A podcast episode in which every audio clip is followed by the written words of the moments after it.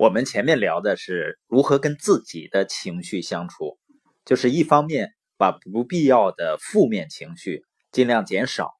另一方面呢，能够调动起我们积极的情绪，让自己能更加乐观、更加开心的来面对生活。那情商的第二部分呢，就是跟别人相处。我们其实啊，在这个社会上，不管是跟同事、朋友、父母。甚至是生意上的竞争对手，那你跟这些人相处的关系如何，就决定了你在这个社会上能够走多远，或者是走得多开心。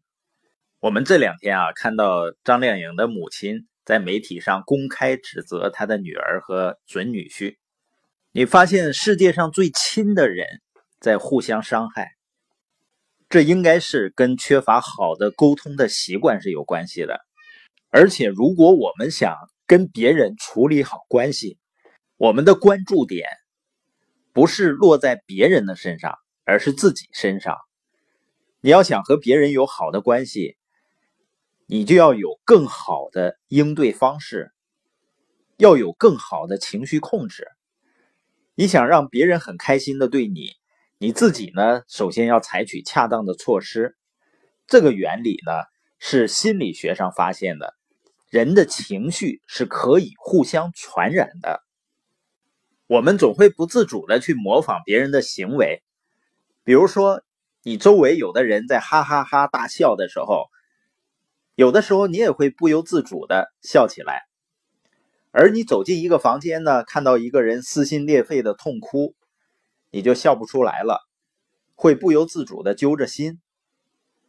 这就是那些公众演讲家，那些伟大的电影导演，可以通过演讲，可以通过画面，让一群人同喜同悲同亢奋。他利用的就是情绪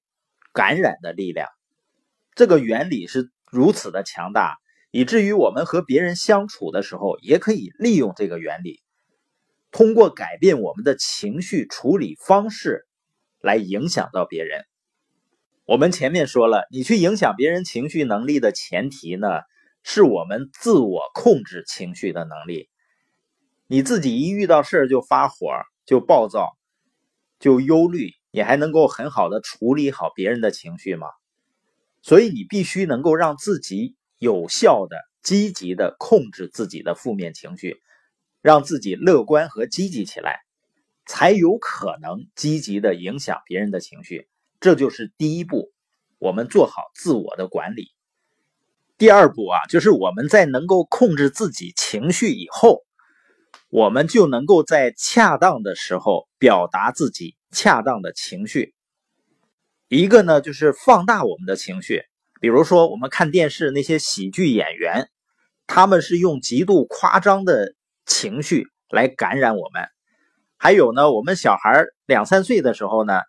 他如果受了点委屈，他要告状的时候，就会声嘶力竭的嚎叫，他用各种动作啊、夸张的表情啊，去跟妈妈抱怨，就是放大自己的情绪，来影响大人的判断和决策。但实际上是一样的。我们在社交场合中呢，有的时候需要把你的关切放大，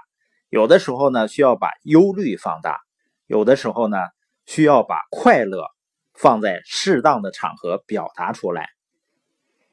那还有一种情绪呢，就是缩小我们的情绪。比如说你去参加一个葬礼，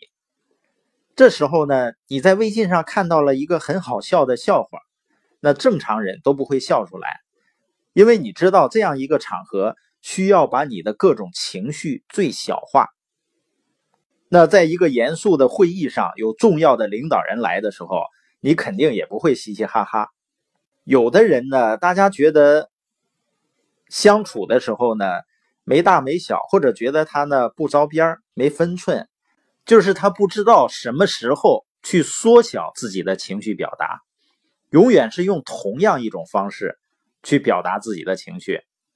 那第三种呢，就是转移我们的情绪。比如说呢，爷爷奶奶呢出去旅游，然后回来呢给你买个太阳镜，你非常不喜欢这个款式，那你放大你的这个不喜欢的情绪呢，就会说：“我可不喜欢这样的眼镜，戴出去呢多土啊。”也可以呢缩小这种不喜欢的情绪，说：“好吧，那我回去再戴。”那爷爷奶奶呢，肯定也能够感觉到你是不喜欢的，也可以呢转移你的情绪，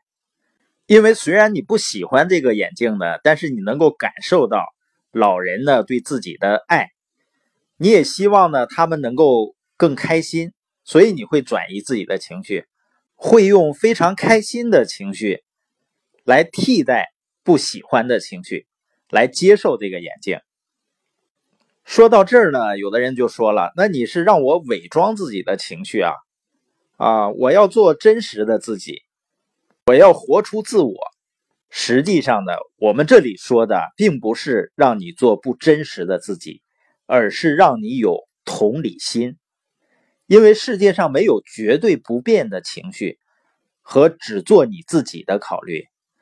跟别人相处的能力是非常重要的。”因此，在这个过程中呢，同理心就特别重要。